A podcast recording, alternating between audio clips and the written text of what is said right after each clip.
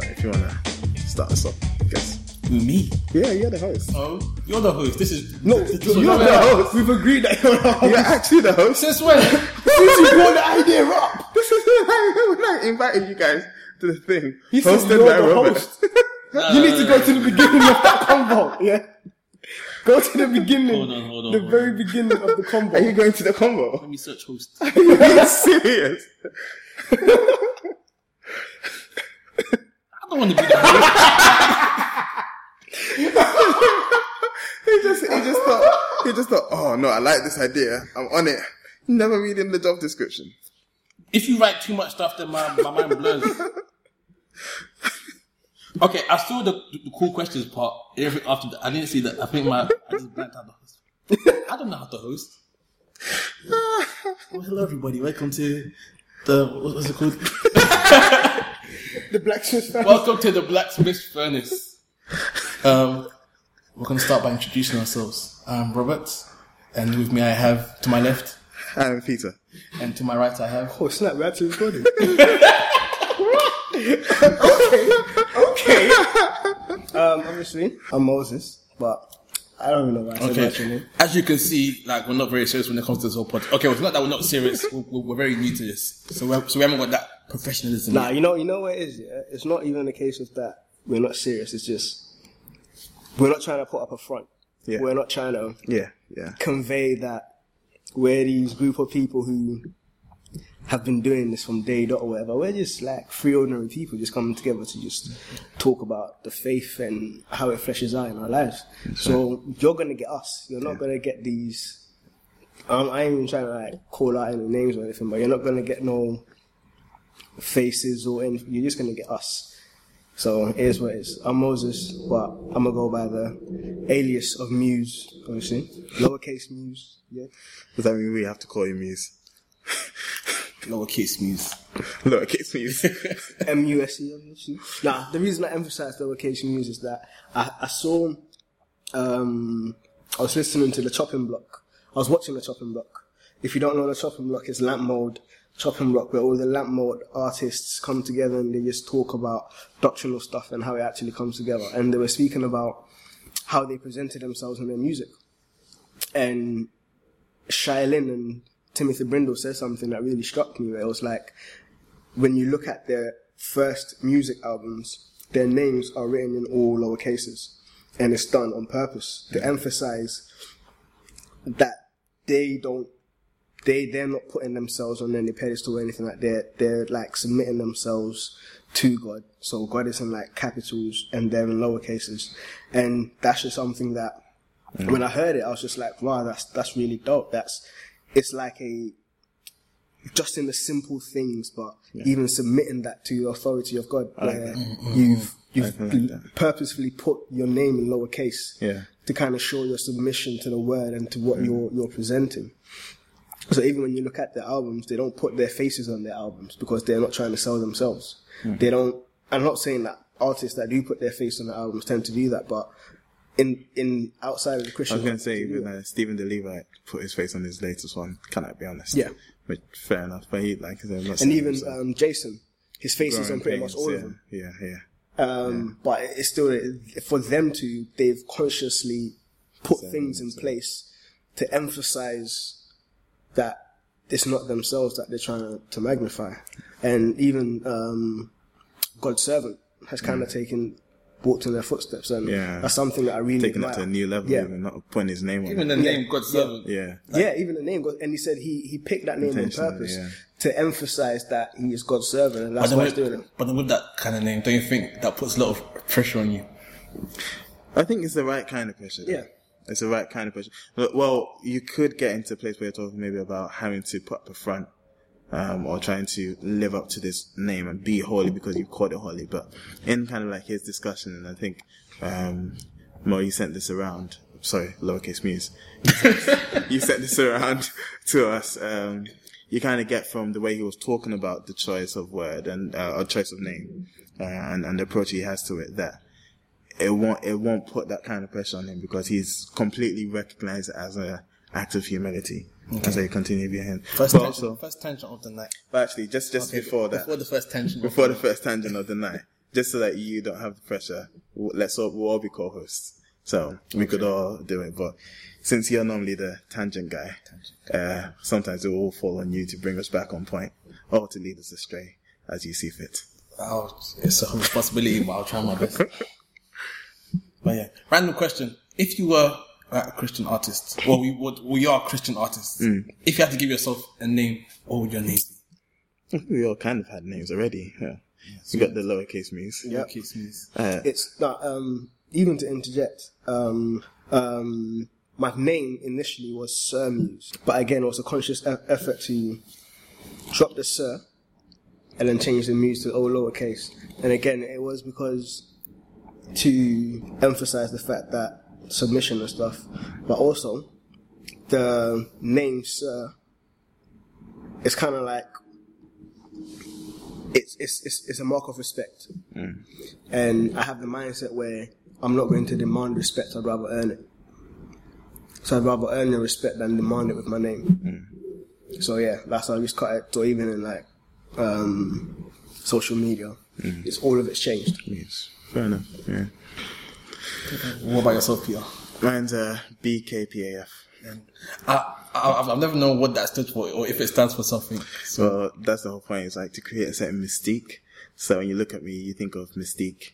Um, no, Um, yeah. think of Jennifer Lawrence. Uh, no, it actually it actually means um, brother kindly present to all forward, and the idea is from uh, God having given us talents, some five, some two, some one, uh, but whatever He's given to you, at the end He will ask you to kind of like present it forward.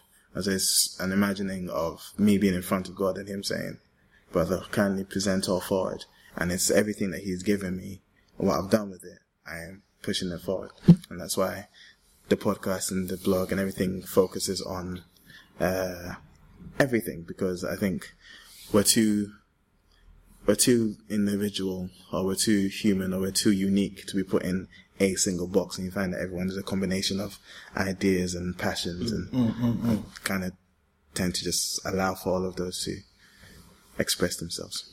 Yes. How about yourself, sir? Me. Oh, if do I do I even go by name? Yeah. If I guess I go by the name Bobby A. Like Bobby V. That's, uh, where that came from. That was Mo singing. Who can't got, sing. Everyone's got a nice backstory to how they got their names. Literally, mine came from like I was in uni one time. This was during exam period, and Let's not make it better. I tattooed like I drew a tattoo on like a girl's arm, and then like I signed it Bobby A. And I thought, right, that would be a nice, that would be a nice name to go by. And, I, and even though that's that's the origin of it, like I think it, it's nice because outside of family and church, everyone calls me Robert. Hmm. So it's only people in in church and my like family that call me Bobby. So I feel like with that name, it's like you get to know the mm-hmm. the real me. Nice. Nice. And A because my last name begins with A. So sir. yes, If you don't mind me saying that on the podcast. A M I double S A H. Chase. Rah. Spelled it out for you, man. Obviously. That's me. and then yeah, so That's us. is that introductions done? That's us, Okay. yeah. Yeah. Uh, I also like to add, like, to the listeners, just to to try and see it as you're being invited to a conversation between guys. Like Mo said, you're getting us. Um, but I think, and that's why we would recommend you listen to this podcast with uh, earphones as well, uh, just so that you have that feeling of being in the uh, in the actual podcast. So you might notice I would come in your, I believe in your right earphone. Mo will come more in your left earphone. And I'll be stuff looking like that. directly into your eyes. Um, so just see it as you're being You know invited what, to yeah? a conversation. Lad, if if you're a female listening to this, yeah. Hey, Robert just said I'll be looking directly into Hey. your eyes, yeah? Lad, you know what? lay Think about. Jesus, innit? Think about Think Jesus. about Jesus. What would Jesus do? What would Jesus do? Yeah? Yeah? Amen. Robert? I like no no I like that because it's, it's almost like by looking at me they No, no, no, No, no, no, no, no, no, no. Fam, no, no, well, that's what you said or, or, or that's what you implied no, no. I like I'm, that I'm, I'm saying, yeah? When a brother's looking at you in your eyes, think, what would Jesus do? Yes. Yes? would look Satan, back. get behind me. he would look back with it I swear Let's go on. Before we get mad. Alright. On to more serious subjects. Yes, sir. Um, What's the first topic for tonight? alright. um, you know, let's start with something light, something light and comical. Yeah, So we said some, so, so we said serious topics. Then we're gonna go for something unserious. Yeah, we're, we're gonna go for something light. Obviously, it's like Lightly serious. that. Okay, yeah, no, because this this one's got a little kick to it still. If you're in church and someone's breath is kicking, do you tell them or do you just pretend not to notice? One has to be polite, innit? Fam, but this is the thing though, yeah. Sometimes you be getting that, that, that, like obviously during praise and worship and that, man's coming out with the hallelujah, with the amen, and then it's it's it's melting your face. Yeah, but it's peak on two levels. Because one, like you know his his breath is smelling, and then everyone else that he goes to, Knows. They know as well. But it's like he doesn't. I, I, don't understand how he doesn't know. Because like you know when your breath is kicking, you know your breath is kicking. Fam, but do you, do you know the thing is, yeah, it could what makes it even more peak is that there could be so many different reasons why the guy is best. He's peak. The- I think you should be sensitive to the spirit. and in those instances, no, no, no, no, no, no joke. Alright, so I think it's in the Bible that to know the right thing to do and not do it is also sin. Uh, I think it's called sin of omission or whatever, where you know the right thing to do or you, you see something wrong and you don't do anything about it. So if someone's breath is kicking, I think you should you should approach them. Like I, I think God would approach them. Christ would approach them and With be like, yeah, yeah. What the tic tac? Obviously, there's wis- there's wise ways to do it. I don't think agree. I don't think I agree with that because, like in that church environment, you telling them that the breath is smelling is not going to stop But, their but, breath this, this, smelling. but if, if you come if you come to them, you're like, oh, brother Joshua, whatever. Do, do you want a mint? No, please, please. oh yeah, that's fine. Take a mint. But what if you don't have a mint? Should you go out to buy a mint and, and bring it back Absolutely. to the person? What if you ain't got no money? Go and ask the church for money. Like, Wow. What, That's why people take pay tithes so that there'll be food in the house when you come down to There'll be it. breath mints. Yeah. Breath mints. But, No, but like- no, but for on on the real, like if if my breath was thing was was kicking, hard as it would be, like maybe in hindsight, I can look back on someone telling me that my breath was kicking and be thankful because I maybe I didn't notice it, maybe I didn't know, and because that person told me, I took steps to go and get diagnosed for gum disease, or I actually started Raw. chewing. No, no, no, like for real, like it could actually be a good thing. It could be a good thing later on down the line. Like in that moment, it will be cringe, but later on, you know, I'm brushing my teeth more, I'm chewing more chewing gum, and later on, maybe my confidence is higher, or like I'm not, my breath is not kicking anymore. Okay, so what happens if you tell someone, fam, your breath's a bit peak, and then they say, alright, but then they come back next week, it's still bad. You tell them again, again. So that cycle of telling them they don't do nothing about it. My thing as well is that obviously, what if like you offer the person a mint and the person's like, no, no, I'm fasting. So obviously, when you don't eat for a long period of time, you get, you get a lot of smell in your mouth, innit? So the person's like, the reason my breath's kicked, like, he doesn't say it, but you realize that, oh, okay, breath kicked. Yeah, but I swear there's like ways to go around having your breath kick while, whilst you're fasting. Like maybe like rinsing your mouth out with water every now and again. But that might not work though. Listerine in it. Mouthwash, you're not, you're not, you're not drinking that. like, like, for real, for real. But then, uh, I think tell the like, there's Because, wisdom, like, there's wisdom. It says in the Bible like when um, um, when you're fasting, don't let people know that you're fasting. Yeah. So if your breath is kicking and it's gonna let people know, nah. no, no, for real. I think there's wisdom. There's there's a way to go about it. You, maybe you can't tell the person.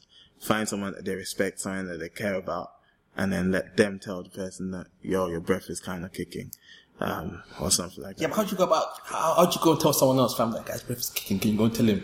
that's, that's not gonna work. But uh, that's why I said find someone that that person respects, like like you do with anything, and I think that it will apply to anything as well in the sense of Okay. Um, it might not. It might not strictly apply, but Matthew 18, church discipline. If you have a fault with your brother, go to him directly. yeah, Have a word with him. Yeah. If he doesn't listen, go get two, three- uh, two, one or two more people, so that in the midst of pe- people, that can be confirmed. If they still don't listen, take it to the church. Yeah. If they still don't listen, kick them out. So it's a case of yeah, like But it's bad breath a problem that that needs to be directed to to um the whole church. Hopefully, it doesn't get there. In the situation that you described, yes. this is a situation where we are praying, we're asking the Holy Spirit. So I think it's an important situation. Yes, you, you contact the church. I think it's a big, a big enough situation to contact the Well, church. bad breath is a big enough situation. Because if you go to the person, the person's like, I don't believe you. Okay, let me go call two more people to come smell your breath. If they confirm that, then your breath stinks. If not, you can get the pastor to confirm it for you if you want. Oh yeah, actually, a little trick to know whether your breath is smelling. What you do is you lick your hand, let it dry, smell it, and it it shows you the freshness, the freshness of your breath. Try it sometime. I read in a book. Little tips. Have you tried it? I've tried it. Did it work? Man, I was crying afterwards. But I think I think you can take this you can take the situation a little bit further, and it could apply to anything. Like if there's if if there's someone who is doing something that is actually wrong Mm. and they don't realize it, how would you go about addressing such such a situation? Obviously, breath might be a bit more personal, more embarrassing than other things, but how would you go about addressing someone who's doing something wrong and maybe not realizing it? I think that's especially where Matthew 18 comes in. Um, and that kind of, um, format as to how to go about it, I think. I think it's, it leads us on to that question as to if your pastor is doing something or how do you go about correcting a pastor? Actually, first of all, are we in a position where a member, should a member be able to correct a pastor? Yes. Yes, there should be. And I think even from the new person that comes to your church to the eldest person in your church should be able to correct the pastor. There's humility in the ability of a pastor to be able to take correction from his congregation. A pastor, even though he is held accountable for his congregation, the congregation are held accountable for their pastor as well. Definitely. So the congregation are in the Bible we are called to pray for our elders, pray mm. for the pastors and stuff like that. Mm. As a congregation we are to hold the pastor accountable for his position. So if we see him abusing money or abusing something, we have to we have to call him to account to account for what he's doing with it. Because mm. Essentially he's squandering our money. As the head shepherd of the church, he's squandering our money. And the church isn't just a building. We are the church. So he's not bringing the building into disrepute. He's bringing us into disrepute. But who gets to decide what's important and what's not important? The church as a whole. It isn't just one person. It'll be the church as a whole. And I think it's it's a case as well of obviously we've got, and also, um, a church shouldn't just be led by just one pastor. There should be a group of people on top, or not even on top. There should be a group in terms of leadership. Um, so there should be elders, pastors, deacons, all of those guys in place. I'm guessing not necessarily with those titles specifically. Yeah, not with those titles specifically.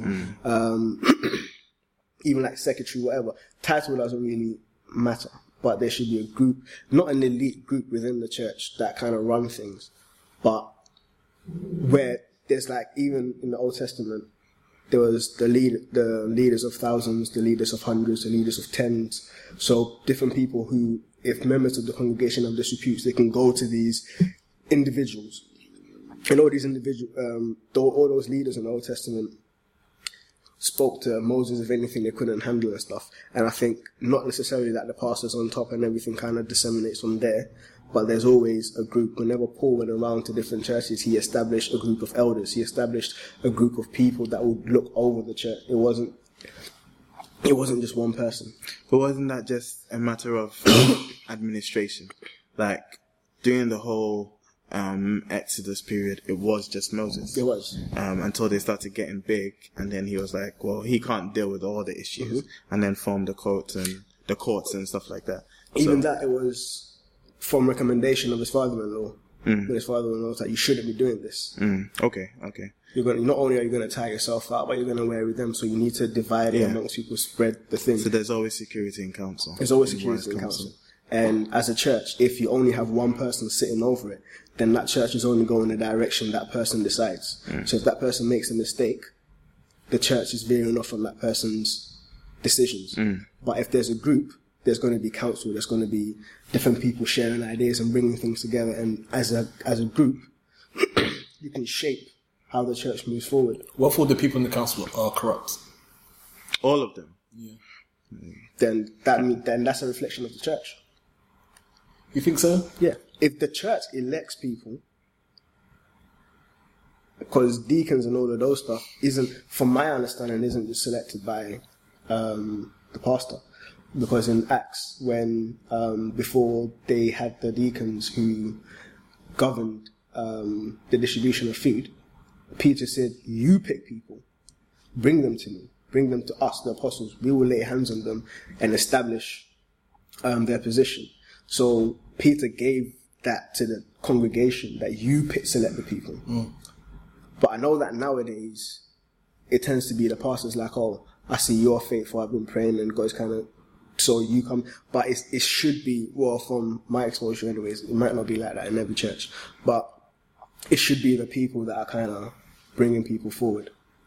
But then also people, it, you could be, you know, people could have been good, and then once they got into power, mm-hmm. gone bad, and it could be that it happened to everyone. So I don't know if it's necessarily a reflection of the church, but then it can be that there are good people who, once they got power, got went bad. If that makes sense. Name a couple pastors like that. Still. I'm not saying no names in it because obviously I've done the research. To Yeah. Well, hold on, hold this, on. that, this is the thing. It's again, it's it's a case of. I I, I genuinely truly believe that um, the leadership of a church is a reflection of the church itself, because Timothy says yeah. that. Um, I think it's Timothy. Um, people will start will be drawn who have itching ears and be drawn to pastors that preach what they want to hear, and hmm. it's a case of you will you will lean to a pastor that is or a minister whatever that is preaching what you want to hear. If you want to hear God wants you rich, that's what you're going to listen to and that's what you're going to look out for. Hmm. If you want to hear Bible teachings, that's what you're going to look out for. If you want to hear motivational speaking, that's what you're going to hear. And so and that's why I believe that eventually, it might not be initially, but eventually, the church will reflect the pastor. And the pastor will reflect the church, or the leadership will reflect the church, and the church will reflect the leadership. Coming back to the main question, can I ask you guys if you've ever been in a situation where someone has had to, like, not you were young, but now, now that you guys are, all, you know, your own men, um, have you ever been in a situation where someone's had to correct you? Can you share that, and how would you have preferred it went, or if it went okay, um, or if you've ever been that kind of situation before? Um, no, I'm a good boy in church. So. Which means it's happened many times. no, actually, no, not in the church environment. No, I make sure because you can be rec- you, you, you, can, you can be That's reckless. I make sure. Yeah, You can't miss his tracks. you can be you can be reckless outside the church, but in the church building. no, you can't be reckless outside we're, the not, church. we're not recommending. Oh, no, I'm not. that you are Reckless reckless outside the outside the church. church. I'm talking about my about my Yeah, okay. waywardness back in the day. Now I'm, I'm not reckless outside the church or inside the church Amen. for the most part. Jesus is watching you. I think, but also, if if if you were to be doing something, how do you visualize someone And actually, correcting? there was there, there was this one time. It, it wasn't my church, so I, I went to my friend's church, hmm. And then I didn't agree with something the pastor said one time,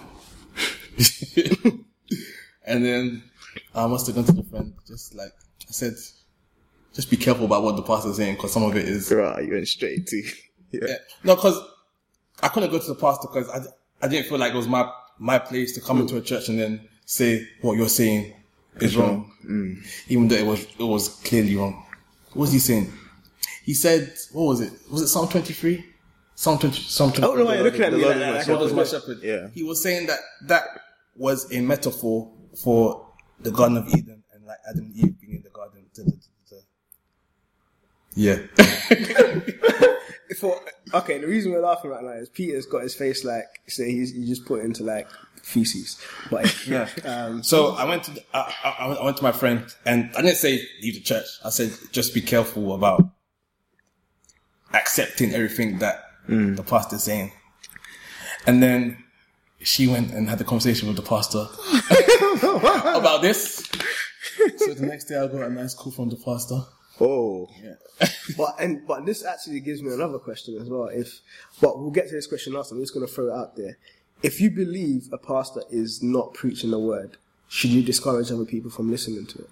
But we'll get to that. In terms of me being corrected, I've found that in churches that I've been in long enough to be able to see making mistakes, and I I've made mistakes within the church. Like as soon as I came in, boom, like I uh, got saved, came church.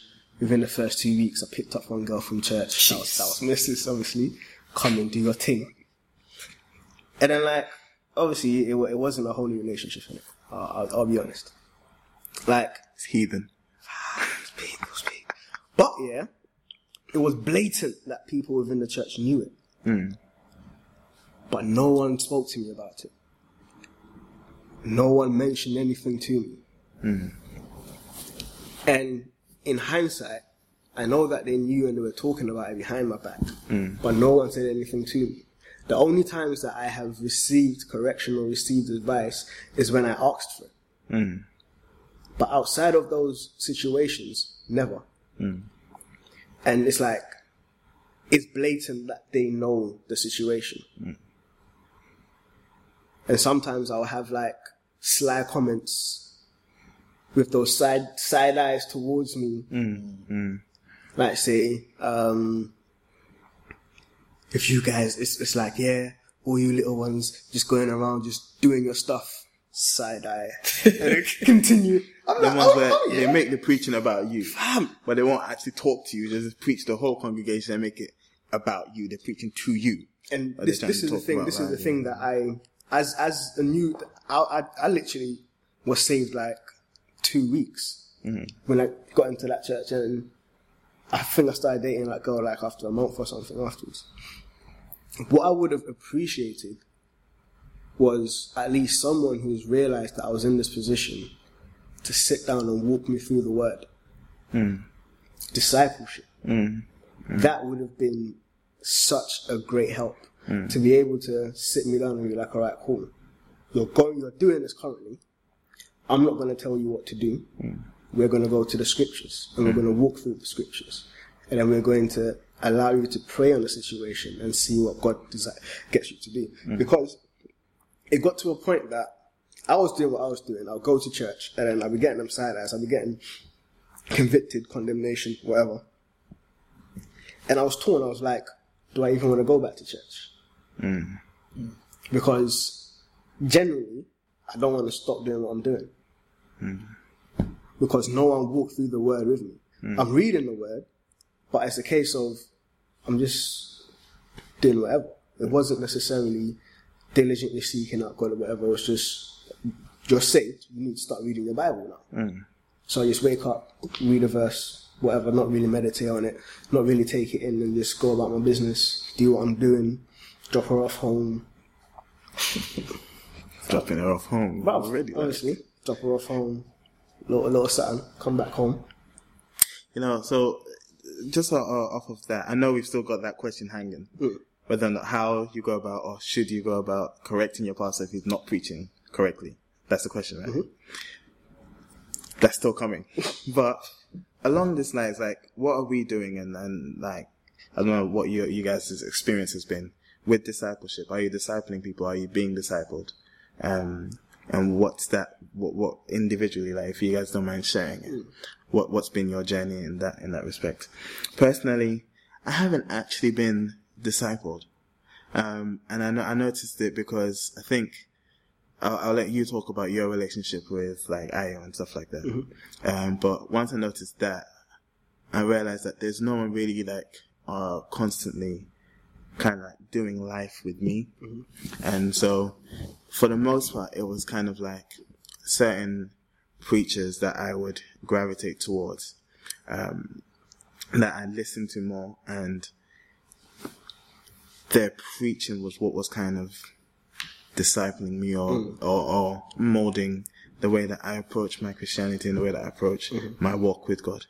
But I would have, and I think, yeah, I definitely would have appreciated having someone like physically there that is doing life with me, you mm. know, mm-hmm. but I didn't necessarily get that. Obviously, the parents, I, I, I'm lucky to have parents that are in the church that will tell you to read your Bible, you know, will try to have awkward conversations with you about sex and With the awkward well, I say sex about not having sex and how you will would be kicked out of the house if you do have sex and get someone pregnant uh, and stuff like that. Um, but to have someone like Christ had the twelve, you know, and they're walking with him everywhere, they're going everywhere with him. They're literally his apprentices, literally learning from him firsthand. It might not be practical, but to have someone do that in some capacity in my life would have been really good. I think. I didn't necessarily get it, but God is God is gracious. But I don't know about you guys. Um, yeah, I never had anyone discipling me because I went for my own walk. Partly because I didn't feel like I needed someone. I felt like through, through reading the Bible and, like you said, like watching sermons online and having conversations every now and again, I could make my way Yeah, yeah. pretty much. And um, uh, yeah. if I could change it, I don't think I would have. Honestly, yeah. Um, why? Why would I have changed it? Yeah, I'm not a fan of like opening up to someone and saying, talking about life, especially if it's a guy. If it's a girl, then maybe I might, might be a bit more. inclined. I'm not even gonna lie. I'm not, even, not gonna lie. Go West, you gotta wonder why. Like, but we'll, we'll get into that next episode. This, this is it. but I can see the need for discipleship. Hmm. So I've approached my pastor, and he said he's down to walk me through stuff. That's, that's hmm. really so good. yeah, so we've got this thing where he'll be helping me, I'll be helping teach teaching a bit of guitar, a bit of piano, you know. You Give and take. Yeah, cool. In terms of myself, um, if if the end the the certain young strapping lad man listens to this, I really don't care what he's going to think about what I'm about to say because Who's he talking about? You, you you, will you, find will out. find out. Just let's talk about it louder. it's it's my opinion. It's my it's, it's not even an opinion. It's my perception and perspective. Um, after I came to faith, everyone was kind of banging on about a mentor. So I approached a certain individual and I was like, "All right, cool. You know what? I would like you to mentor me." And the guy was like, "Yes, that's cool. We can, we can get this we can get this cracking." And his approach to mentorship That pause right there. fam. Suspense. We still don't know who this guy is. I felt like drop kicking him. All right. on the floor and just get up and walk off. It's like we spent more time examining the occults than the word. Okay. So he was he was trying he was moving on a perspective of from a lack of knowledge my people perish. Mm. But if you look at that scripture, it's talking about a lack of knowledge of who you've been saved by Yeah. and who you belong to rather than the device of the enemy. We're not ignorant of the device of the enemy mm. because they haven't really changed. Mm. They, they might have changed their containers, but it's still the same lust of the eyes, lust of the flesh, and the pride of, pride of life. And it's, we war not against flesh and blood. It's prince, uh, powers and principalities and rulers mm-hmm. of heavenly places and stuff. And it's it's a case of what you what you need as as a disciple is to know who has saved you, hmm. not what you're fighting against. Hmm. We spent most of our time with him telling me what I'm fighting against Right. rather than who has saved me. Hmm. Now, he drilled a work based mentality into me from the offset. And it's a case of he's telling me things, and I'm just like, this, this is not sitting well with me. Mm. I don't know why. I don't know. I can't explain it, but it's not sitting well. Mm. And I'm telling him it, and he's like, that's your feelings. Your feelings have nothing to do with this, blah, blah, blah. I'm like, mate, God created people with feelings and emotions, and He wanted, He wants us to delight in Him. Hmm. That's an emotion. He wants us to fear Him. That's an emotion. Hmm. He wants us to to celebrate with those celebrating and mourn with those mourning. Those are all emotions. So He hmm. uses our emotions. Yeah. You might you might be going somewhere, and then God will turn your emotions to not to feel like I shouldn't go there, and God is using your emotions to steer you away from it. But He was like, your emotions are wrong. Hmm. Don't listen to your emotions. And I'm like, something's not up here. Hmm. And he didn't take the time to find out who I was. So I'm very much into the theological stuff. He says the world doesn't need any more theologians. And I'm like, what? So basically, you're telling me the world doesn't need me because I'm that way inclined. Can peak. That's essentially what you're telling me. It's because the world doesn't have enough theologians that the world is how it It is. is now. So I'm like, that's that's essentially what you're telling me. That the world doesn't need me. Hmm. So if God has created me to be a theologian, which I don't believe He has, you- it, it's along those lines, but it's not that. You've just told me that God's plan for my life isn't God's plan for my life. Are you God? So, Should have punched him.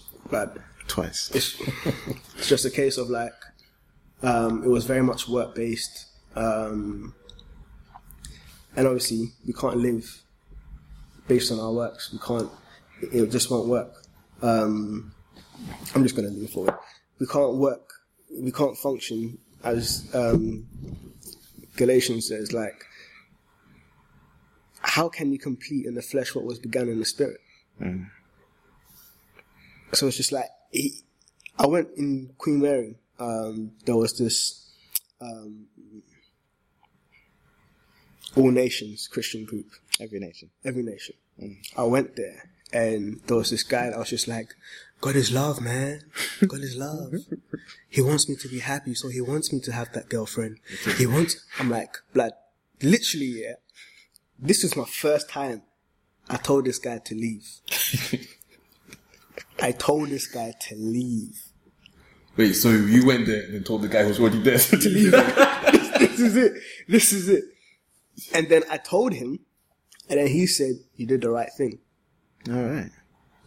But now, in hindsight, if I had, if that guy had left, who would have corrected him? Hmm. He was in the place to be corrected. Hmm.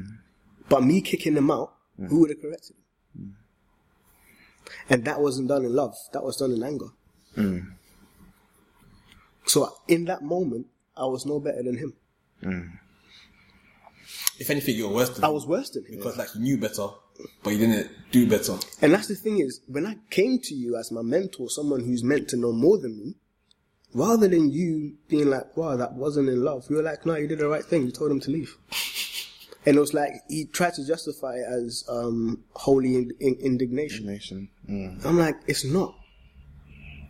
It's not because when those who did not know the word strayed, Jesus didn't kick them away. He taught them. So how can you tell me it's holy indignation? That's what he's been taught by another person. Mm. So unless someone with the right thing teaches him, how is he going to know? Mm. That reminds me of you know when you're in church and there are those those like troubled children, and your parents will say, "Don't go talk to that child," Don't go mm. yeah.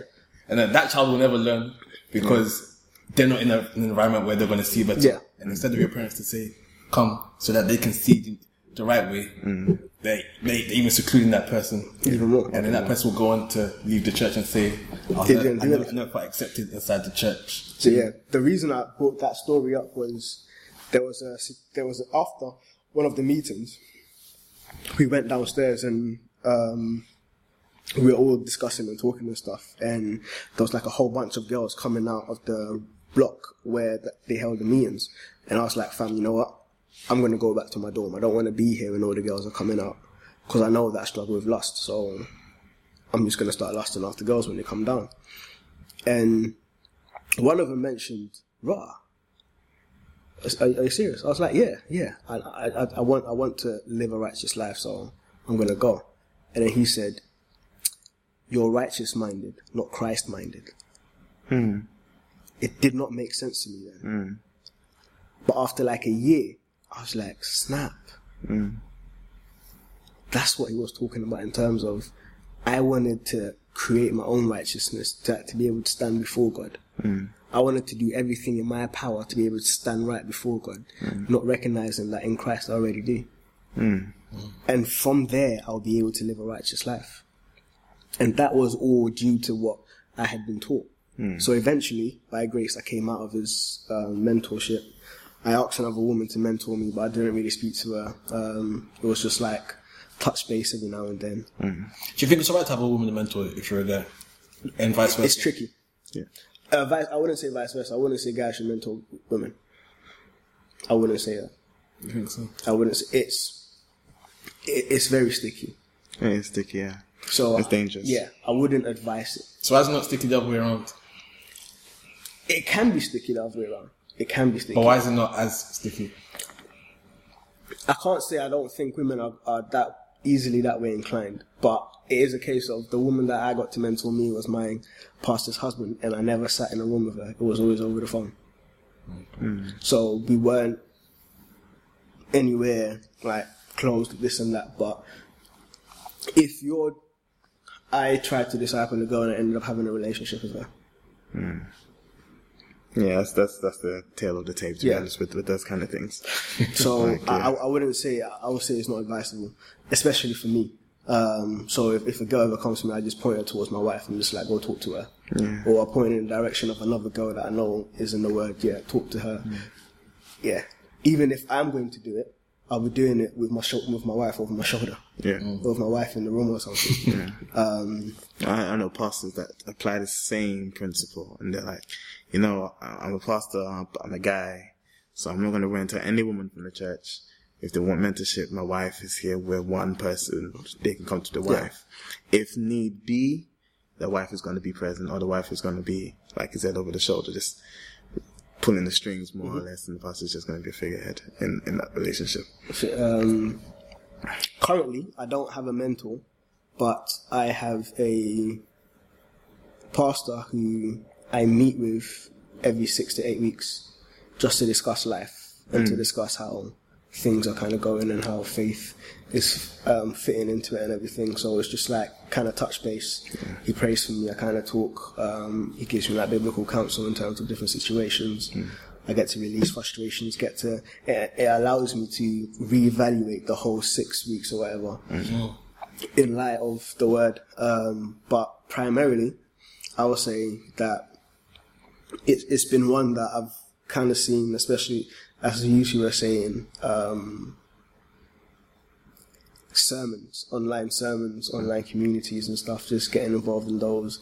And also one major fact is I've kind of felt as though God's been actively involved in molding and shaping me, um, through mutual friends, Yeah. um, interactions and stuff. So Peter, you, Io, um, there's been another guy, Jamie, um, even one woman at my workplace called Kahilim. She's she's been a major source of encouragement, and it's just constantly like he's just molding me and shaping me by different people, and it reminds me it's like the saints are we are given to the body in terms of uh, equipping and edifying. Yeah. So that means that others are given to us to equip and edify us, and we're given to them to, to equip and edify. Um, I think, uh, and in addition to that, one for myself, like I don't do it justice if I don't mention these guys, because in uni as well, um, and for me it was a different uh, society unite. Uh, That I'm- unite. Oh yeah, yeah, yeah. We all went to the same uni. We all went to the way. same uni. Me and me and Robert were both in Unite. Thank Me and Robert, me and Robert started the uh, poetry uh, workshop in Unite. oh, and, and and all sorts. Um, but meeting those guys, Ade, uh, Caleb, those guys, it wasn't necessarily mentorship. It was a paradigm shift. It was they had come from an environment and a, a, family and uh, a church where they very much were practically into the spiritual. Um, and so praying, fasting, all nighters were like normal things that they do every other week or whatever. And so I, I, I, I became their friend and got pulled into that world where we're always studying the Bible, we're always talking about the Bible, we're always praying, we're always expecting for like those kind of miracles and stuff like that. And it really shifted my, my, um, it shifted the way I think about my walk from every day on a Sunday to every single day I'm walking with God. Uh, not every day on a Sunday, every Sunday to every day I'm walking with God. Um, and, and, and that really accelerated my growth. Uh, and those guys were instrumental. And then, like you said, Mo, uh, friendships uh, and meeting people. Um, and and you find yourself drawn to certain people and they all contribute to your growth in, in one way or the other. And obviously, you got to shout out Peter uh, for the help with my group. It's, it's all of it. It's been mutual. It's been mutual. is, it really has. Definitely been It mutual. really has its. It really helps when you have people around you that have got that, that mindset of, of like pursuing Christ. Yeah. Mm-hmm. Because you can have those Christians who are Christians, but they aren't, they aren't pursuing Christ as such. Yeah. My wife calls them Ians, Christians without Christ. Blow! His wife's a poet. Can you tell? I think for for the listeners that might find themselves in uni, especially like the Christian societies, they're good. They're good. I would say try and join them, but then find one that is real. Mm. Like find a Christian society that's actually a Christian society, and it helps, If especially when in one, make one. Boom, boom. There you This go. is it. There you go. Literally, like if you've got a passion for it, or if you're even hungry, like make one because there will be Christians around, unless Mm-hmm. you're going to like the University of Satan. then, then I would Even there, you might find something. you might find so if you're there, you might find so. Um, but for real, it's like being being amongst others. It helps. It helps. Iron sharpens iron. That's why we do the podcast. Definitely. Black Blacksmith Furnace. Boom. So definitely, and even if there's no one to sharpen you, the fact that you're sharpening other people makes will, you sharp as well. will sharpen you in the process. God's kind of cool like that. Yeah. Um, So we're going to talk about if your pastor's not on point, Oh yes. what's, what do you do? Who's about got experience in this actually? me. and you. I've been in a privileged position where I could talk to my pastor on the level. Hmm. So, obviously, prayer is a must because we're not the ultimate source. We are not inerrant. We're no one, no, no human is inerrant. Only God and His Word is inerrant. Inerrant simply means without errors. Uh-huh. So all of us, in our interpretation of the word, everything, there will be slightly and minor flaws, sometimes major flaws. So prayer is key, and being led by the Spirit of the Lord in terms of how to actually approach, Yeah. how to speak to your pastor. I've been in a privileged position where I was able to do that, um, and I have a deep respect for this pastor as well. So I shared it with him, but what I said, it's like it was over um, WhatsApp. So I was like, all right, cool. There's a few things happening that I don't quite agree with. I'd rather speak to you in person rather than over the phone or anything like that. Um, so let's try and make a date, um, sit down and kind of talk it out. And he, he, he replied and was like, well, I actually respect you for doing that. I respect you for not just listing it out on WhatsApp because it, it leaves it open for misinterpretation and you having the respect to be able to say, well, like, I disagree with certain things. Let's sit down and talk. So we were able to sit down. I was able to share all my, all my frustrations and stuff. And he took them on board. He took them on board and that's something that I appreciate as well. That he took it on board. Um, not everything changed, obviously, but um, I could see that what I said resonated and it, it affected and shaped the way he did his thing. And it also gave him the opportunity to share why he's done things the way he's done it. Mm. Because I didn't understand why he had done it the way he done it. All I could see was you're making mistakes mm. rather than his heart behind what he was doing. Mm. So it informed me and it informed him. And it it put him in a position where he was like, all right, cool, God has given you a heart for this. So I will put you in charge of it. To kind of shape and mold how this will look within the church. So I think for you it was an application of wisdom and prayer, mm-hmm. and not just doing that thing out of anger where you just list it out, like you said, not listing out on uh, on WhatsApp. For me, it was I, I didn't benefit from that wisdom. It was literally just button heads, uh, where I felt culture, because because I'm from a Ghanaian church as well. Uh, or I say a Ghanaian, church, a deeply Ghanaian church, where the the older one is right, the younger one is wrong, you know. And, mm-hmm. and I got to a point where it was just like, especially in Bible study, I would it would be it would end up being just a contest between two of us. And I think something someone pointed out to me is, do I want to be heard or do I want to make a point? And if I want to make a point, then I need to figure out or I need to apply wisdom in making that point. If that point is going to be of benefit to anyone. Mm. If I just want to be heard, we can have shouting contests. They'll hear both of us. But if I want to make a point, then I need to know how to go about it. Um, and, the pastor was one who doesn't react to confrontation, but then he would rather you, um, the way that with him it works is put in a question, if that makes sense. Like, make it less, I'm telling you what's right to, could this be better? Kind of, kind of approach. Um, and that was actually getting, like, addressing more of the things that I thought weren't necessarily right. Um, And you see change happening. yeah, yeah. And then with growth as well, I realized there were some instances where it wasn't necessarily that he was wrong, it was just that I was being prideful. And so I had to dial back on that and deal with that. Um, but then where he, it was wrong, by God's grace, that kind of wisdom and that kind of humility in approaching it, not necessarily wanting to appear the victor of a discussion, but to just make a point and see if that would, um, if, if that makes, uh, makes a difference. That did make a difference in the end. I have to add as well. I just don't want to paint a pretty picture in terms of I did it right. Clap for me. but it's a case of the first church I was at, the church that I was doing my thing with, with the chick, and then like, people were talking behind my back. Um, like yeah, the pastor was was was talking some stuff that I was looking at, and I was just like, wow, like fam, this this this don't glorify God. Um, for instance, I'm boy, I'm just gonna say it. For instance, he was saying um, one of the main reasons to win souls is so that God will answer your prayers. What? I'm like, fam. I was like, what?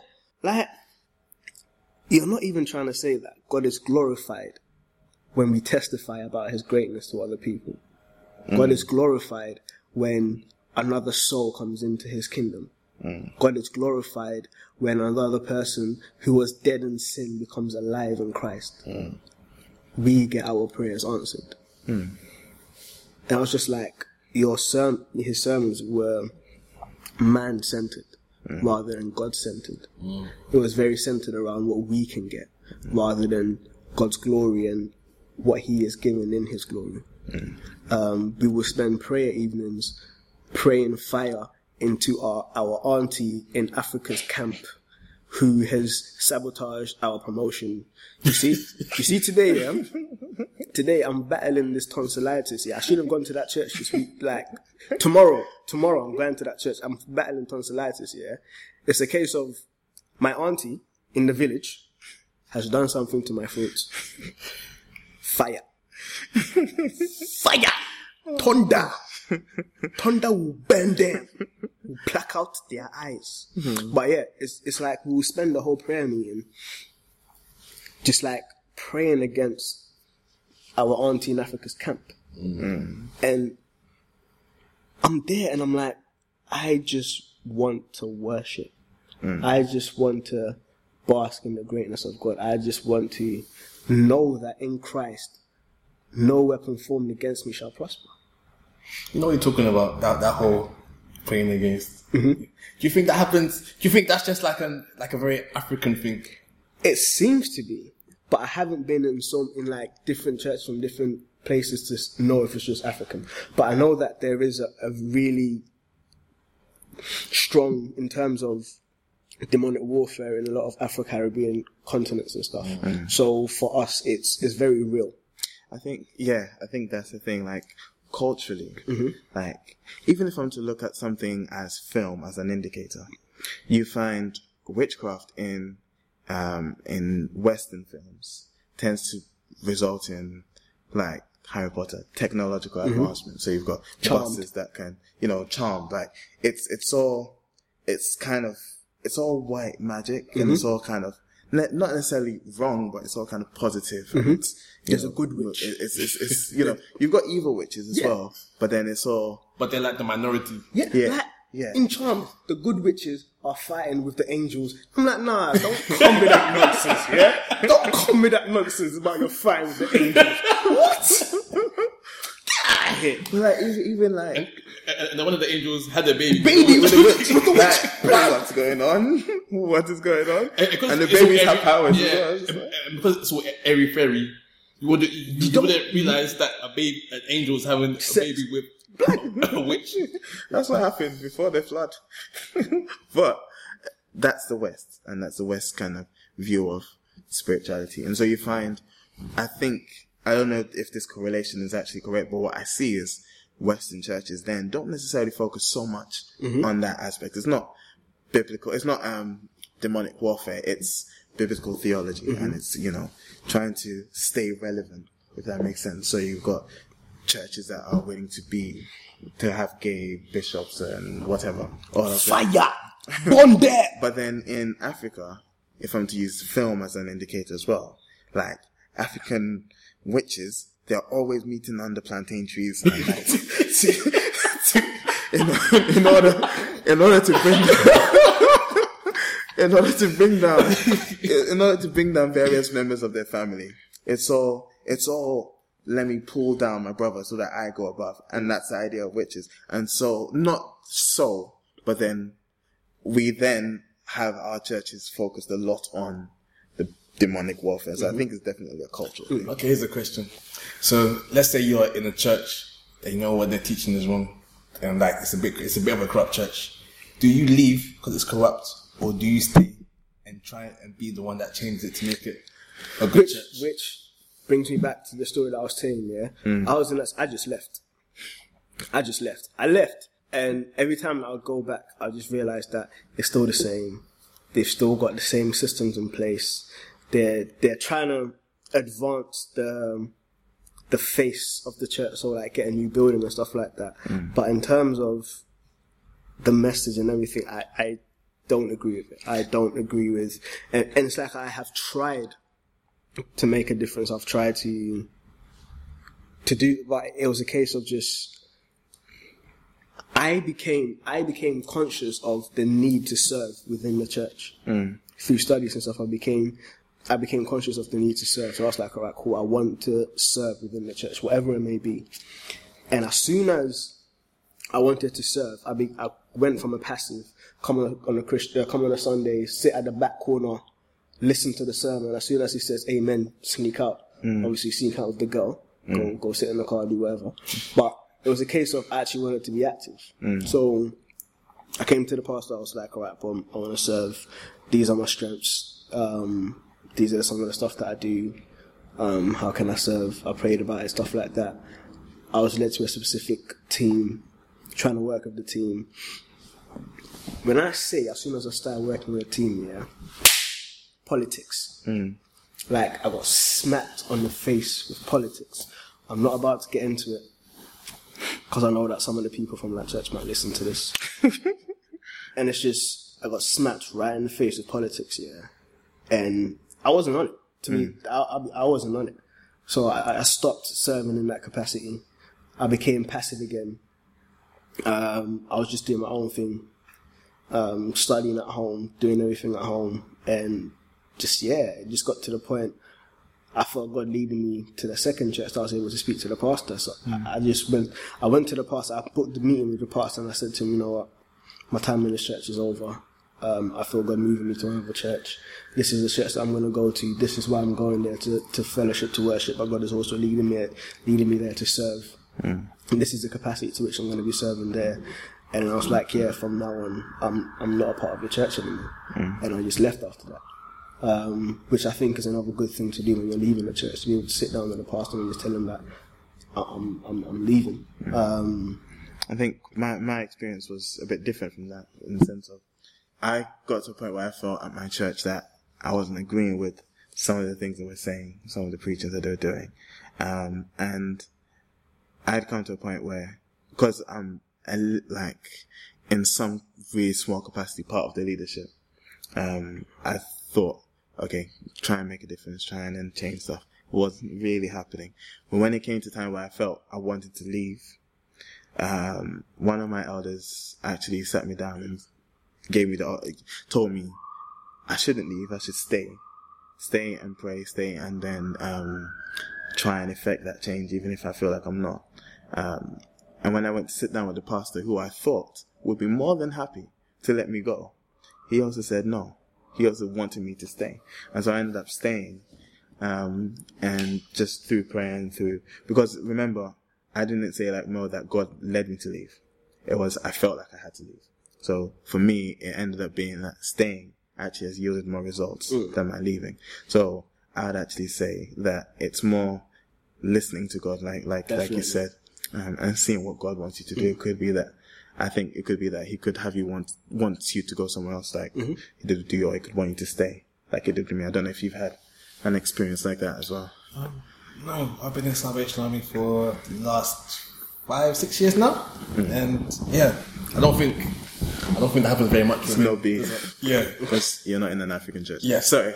no, no, no, no. I'm not saying that. I'm not um, saying that at all. I think one thing with the Salvation Army is it's one church with like many branches. Mm. So if like the core that I'm in, the leadership is on point, mm. then they'll take out those pastors and then they'll send someone in. That's mm. never happened. but But that's what that's yeah, that's the kind of system they have in place. So the pastors are accountable to someone, mm. if that makes sense. Mm-hmm. Mm. And, and, and, and- and I wanted to ask, so like so, so like the Salvation Army, everyone in the Salvation Army is salvationist. Every mm. salvationist is in the Salvation Army, more or less, kind of thing. With some, say you're from like a Pente- Pentecostal background, Yeah. do you feel like that's the, that there's that same accountability around all the different Pentecostal churches?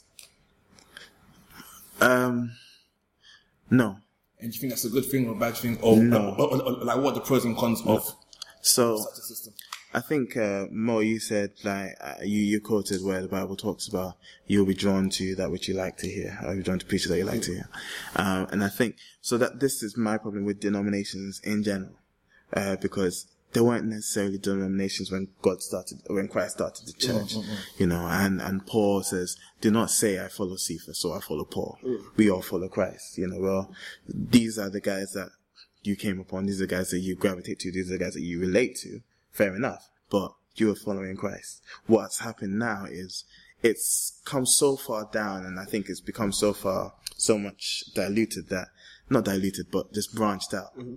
that you will find if you like research the various denominations, they all kind of go back up into a certain point and then there's maybe one scripture or one doctrine that sets them apart. And it could be just a misunderstanding of that doctrine or a, a misinterpretation of that doctrine that has led to there being so different, like, uh, and and it goes down to becoming such extreme differences. So in the Pontic, in, I would attribute that to the the reason why there isn't that same, um, uh, what's it called, uh, accountability within Pentecostals in the sense of there are some Pentecostals that are so far, I'll say, spiritual that nothing else matters. It's not even about reading your Bible. It's not even about uh, thing. It's whatever the prophet says, that is right.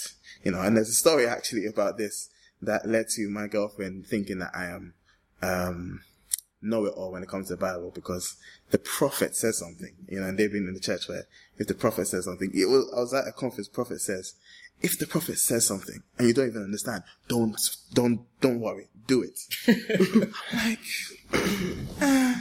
and he's quoting from scripture. And I'm like, yeah, in those scriptures, the people went for God, and God said through the prophet something to them. But you're saying the people should come for the prophet and do whatever the prophet says. Uh, but anyway, that's a side note. There are some Pentecostals that are like that. There are other Pentecostals that actually want to study the Bible and actually want to do that. And I think it's, you don't get that accountability for that reason. Uh, I, I think it's, it's And, and I know of your church, you've got different branches. Yeah. You, you, you feel that like there's an, uh, some sense of accountability within the different within branches. yes, in the same way as the Salvation uh, the Salvation Army has that. Um, So yeah, do you think if like your pastor wasn't doing his job, he would be taken up. absolutely, yeah, yeah, and that's happened. That's not not at my place, not at my place, but, not at my place, not at my place, but at my uh, and in my church there've been apostles. So this is ab- above the pastor. Apostle will normally be in charge of like a country, or the branches in a country. Okay. There have been apostles who have been removed because they ain't doing their thing. There have been apostles who have been suspended. For my church, they love their, oh, oh, forgive me. They love their suspensions. They love the discipline. discipline. yeah, they will tell you point blank because it doesn't make the church look good if they don't discipline. So they love the discipline, but they try to do love. I've got my own problems there. We'll talk about that in another episode. But yeah, that happens. Um, What about yourself, man? In terms of what's the question again? Um, accountability. accountability within the denomination. Crack my fingers and get into this one. Yeah. Okay, but before before you go into that, because I know that the church you, you are at now is very different from the church you've just recently, mm-hmm. recently left. Mm-hmm. So maybe talk about the two different, the like how are they different, and then All right. So the first church is a Pentecostal church that has got many different branches. Mm. Everyone's kind of off doing it. I, I wasn't involved in the church enough to be able to know if that pastor was accountable to another pastor. Or so this was like your first first church. First, the first, first church, The no. second church was a Second church church. plant. Yeah. So oh, that church, What's the church plant? A church plant is when someone kind of plants and builds, starts a new church in a new area. I want to talk about that, but that's a story. We'll, we'll get to it. We'll get to it. Right now, time time is looking a bit peak, and Mrs. Mrs. like hollered me about half an hour ago talking about when are you getting home. All right. Okay. Um, Can't the misses. yeah. Can't take ah, the this misses. is it. Okay. Hand tight the missus and, and the, and the four month old baby still. Yes. That's our goddaughter right I'm, there. I'm missing, I'm missing her right now. goddaughter right there. This is it. It's, it's a case of um, church plant. Obviously, it's a church plant, so it wasn't associated with any other church. But the pastor had two other pastors over him that he was mm-hmm. accountable to. One pastor he kind of had to give written reports as to what's happening Nice. and everything, and the pastor will kind of read through it and then be like, "Why is this happening?" or blah blah blah, this and that. And I think another one that he was financially accountable to. So they were like monitoring both sides of it, and then also he got he's got a partner church in Texas that he's also big boy movements, but it's like a partner church in Texas that the pastor's like a brother to him. So rebuking all of them things that are flowing nicely, and plus it's like bounce ideas, and that. so he's got different people around him that kind of keep him in check. The church that I'm currently at um, don't don't really have any accountability.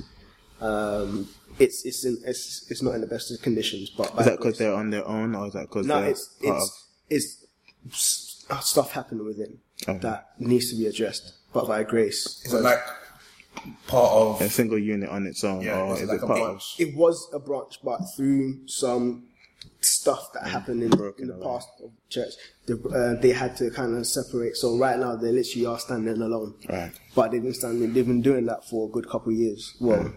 decades. From years to decades. of?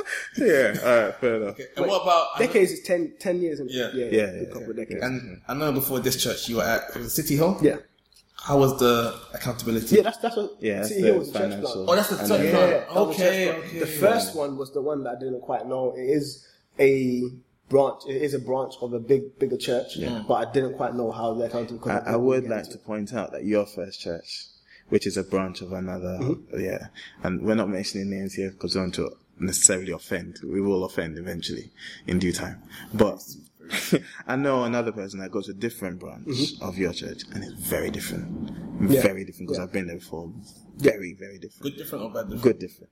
Good different. And um, in terms of churches, denomination, I, I side with Peter in terms of I don't feel I don't. All of them kind of come down to one doctrinal question. Like Pentecostals um, are very heavy on the move of the Holy Spirit, Yeah. and some of them are so mystical that Yeah. they've forgotten the whole biblical principles Yeah, and stuff. Some of them are so biblical that they've cut out the whole Holy Spirit and stuff. Right. So every every church has its pros and cons. Yeah. But I'm also aware that everybody worships slightly differently. Hmm. So, like my wife, she loves praise and worship. So whenever she's at a church where it's time to pray, silence, she feels uncomfortable because whenever she's praying, she's very vocal. She she she prays like she prays out loud. So, but whenever she's in a church that is very vocal as well, she feels at home. Hmm. She she I'm not likes. fan of the whole praying out loud. Man. I prefer like being nice and quiet. I like to be nice and quiet as well. And But so I, I'm, I'm the opposite. I like to get into it and like, But yeah, I found that I'm still able to be quiet in the midst of noise. yeah, So for me, I'm like, I would rather my wife be comfortable yeah. and be able to praise and worship in the midst of the noise, and I can I can sit there and quiet hmm. because I can still find that quiet place even in the midst of all the all the troubles and stuff. And it kind of reminds me of peace in the midst of the storm. Hmm. Mm. Hmm. Um, but in terms of one head over a massive amount of church, I see its benefits. But I also depend as soon as it gets starts getting like massively big and stuff, it starts to resemble the Pope to me. The Pope. Pope. All right. Because Okay. the Pope is the single individual over the whole of the Catholic Church. So nothing happens or should happen in the Catholic Church without his authority, without him saying so. Mm. So essentially, what we've done is, well, what the Catholic Church has done is, you can crucify me if you want, if you're a Catholic listening to this. Oh, please jump in the comments and then like, Jump let's continue the conversation. if, if you want to at me, yeah, at me, Go on what you're saying yeah. But say nice things to me. I, I don't like conflict. It's a case of Lies. nah. This this guy is that conflict That guy. is conflict. No, I like to start conflict. I don't like to be inside the conflict. You see this guy's life. So yeah, Can we pray for Can we pray for Robert, please? we'll lay I'm, hands on I'm actually a good guy. I'm actually a good guy. So um, it's what the Catholic Church has done is they've elevated a man into the position of God, where his he has the final authority over the church, because they said um, he's following in the leadership of Peter. Peter, yeah. But the thing is, when you look at Acts, even the first church had a three man leadership James, the brother of Jesus, John, and Peter. Yeah. And even Peter was sent out on errands. When was the last time you saw the Pope sent out on an errand? and, and that's why even Paul was saying to, to Paul rebukes Peter. Yeah, Paul would be Peter. Yeah. And it's a case of like, we've just put him in this position where he's totally cut off. He stands alone. Um, his interpretation of the Bible stands. Nah, mate. Nah. Bible says that we do not need a teacher for the Holy Spirit will teach us. Obviously, that that comes with different things because the Bible also says that um, be respectful to those who teach you and those who like stand And over leadership, you yeah. do leadership and all of those stuff. But it is a case of there's no one ultimate teacher. Christ says God is your teacher. God is your father. God is your teacher. Look to Him, and in all things look to God. It's it's just that. It's hmm. so yeah. I I- I feel that issue in terms of one person or one group of people having a lot of power. Yeah. Mm. Power corrupts. Ultimate power corrupts. Ultimately, only God can hold that power. And I feel, I feel, it, I feel it very strongly that we need to reserve that power for Him. It is His, or He, He alone is sovereign. And it's a case of, In the, in, the, in the words of Kanye West, no, no one man can have Like- all that power. you know, you know what it is, yeah. Kanye used to make, to make some. He good used to music. be in the important word here. You know what? Yeah, 2020. 2020. Kanye for for another day. Vote for Kanye. Don't vote for Kanye. This is it. This is it. So yeah, I just feel like this, he's he's gonna come back one day. But that is a top. Kanye's gonna come back one day. Fam, I was listening to the Weeknd's album and I heard a bit of old school Kanye there, but that's a topic for another day. Alright. so I think we'll just round up. You, you know what? Yeah, there's there's grace in it. There's grace in There's it. grace. There's still hope. So God can still save Kanye. He can save anyone. Beyonce, Jay Z, all of them man there. Oh, calling names. Fam, it is what it is, isn't it? And all of you, man, yeah. I need to say this. Just because you see someone reading a book about godly, uh, like wives praying for their husbands, doesn't mean they're Christians. Yeah. Look at their life. Whoa. Yeah. Whoa. I'm not calling out any Even names. I don't know yeah? what's going on right now. I'm not calling out any names, yeah. But it irritates me when you see one woman talking about, oh, I was praying for my husband. Oh, she's a Christian. No. when you see someone come and stand there and I want to thank God for this award and the award is for a song like check up on it or Like- uh, uh, uh, like anaconda please what, what god are you are you, Are you- are you worshiping? Because, like, i don't under anyway My friend? Okay, Anyway. okay, okay. anyway My wife is waiting for me. Um, I'm about to go. Okay, so I think we should wrap up. Um, please listen to it. Please leave comments if you have questions that you want, want would want us to talk about on the podcast. Please write them. If you don't agree with anything we said, if you agree with something we said, please leave a comment in the comment section below. And yeah, next I don't know when the next time we'll do this is, we, we need to find time to Yeah, do it yeah. we need to find time to but yeah, I hope you enjoy it. And if there's anything you feel we could do better, let us know. Yes, because well- we're all very new to this. This is a learning curve for all of us. This is it. And obviously, if, if you got the time, pray for us, innit? Pray for Please, the yeah. podcast. Just pray that not a sense of pride, Yeah. Um, that we know it all. Yeah. Obviously, the Bible says, "Knowledge puffs up, but love edifies." That Mm. truly we shall do this in love. That truly we shall do this for the glory of God, and not just for the um, blacksmith it- furnace to yeah. be seen as something that's so dope or whatever. That's not the case. That's not anything that we're trying to do. It's, it's all for God. So just pray that He remains the focus. Jesus at the center. Thank you guys for listening.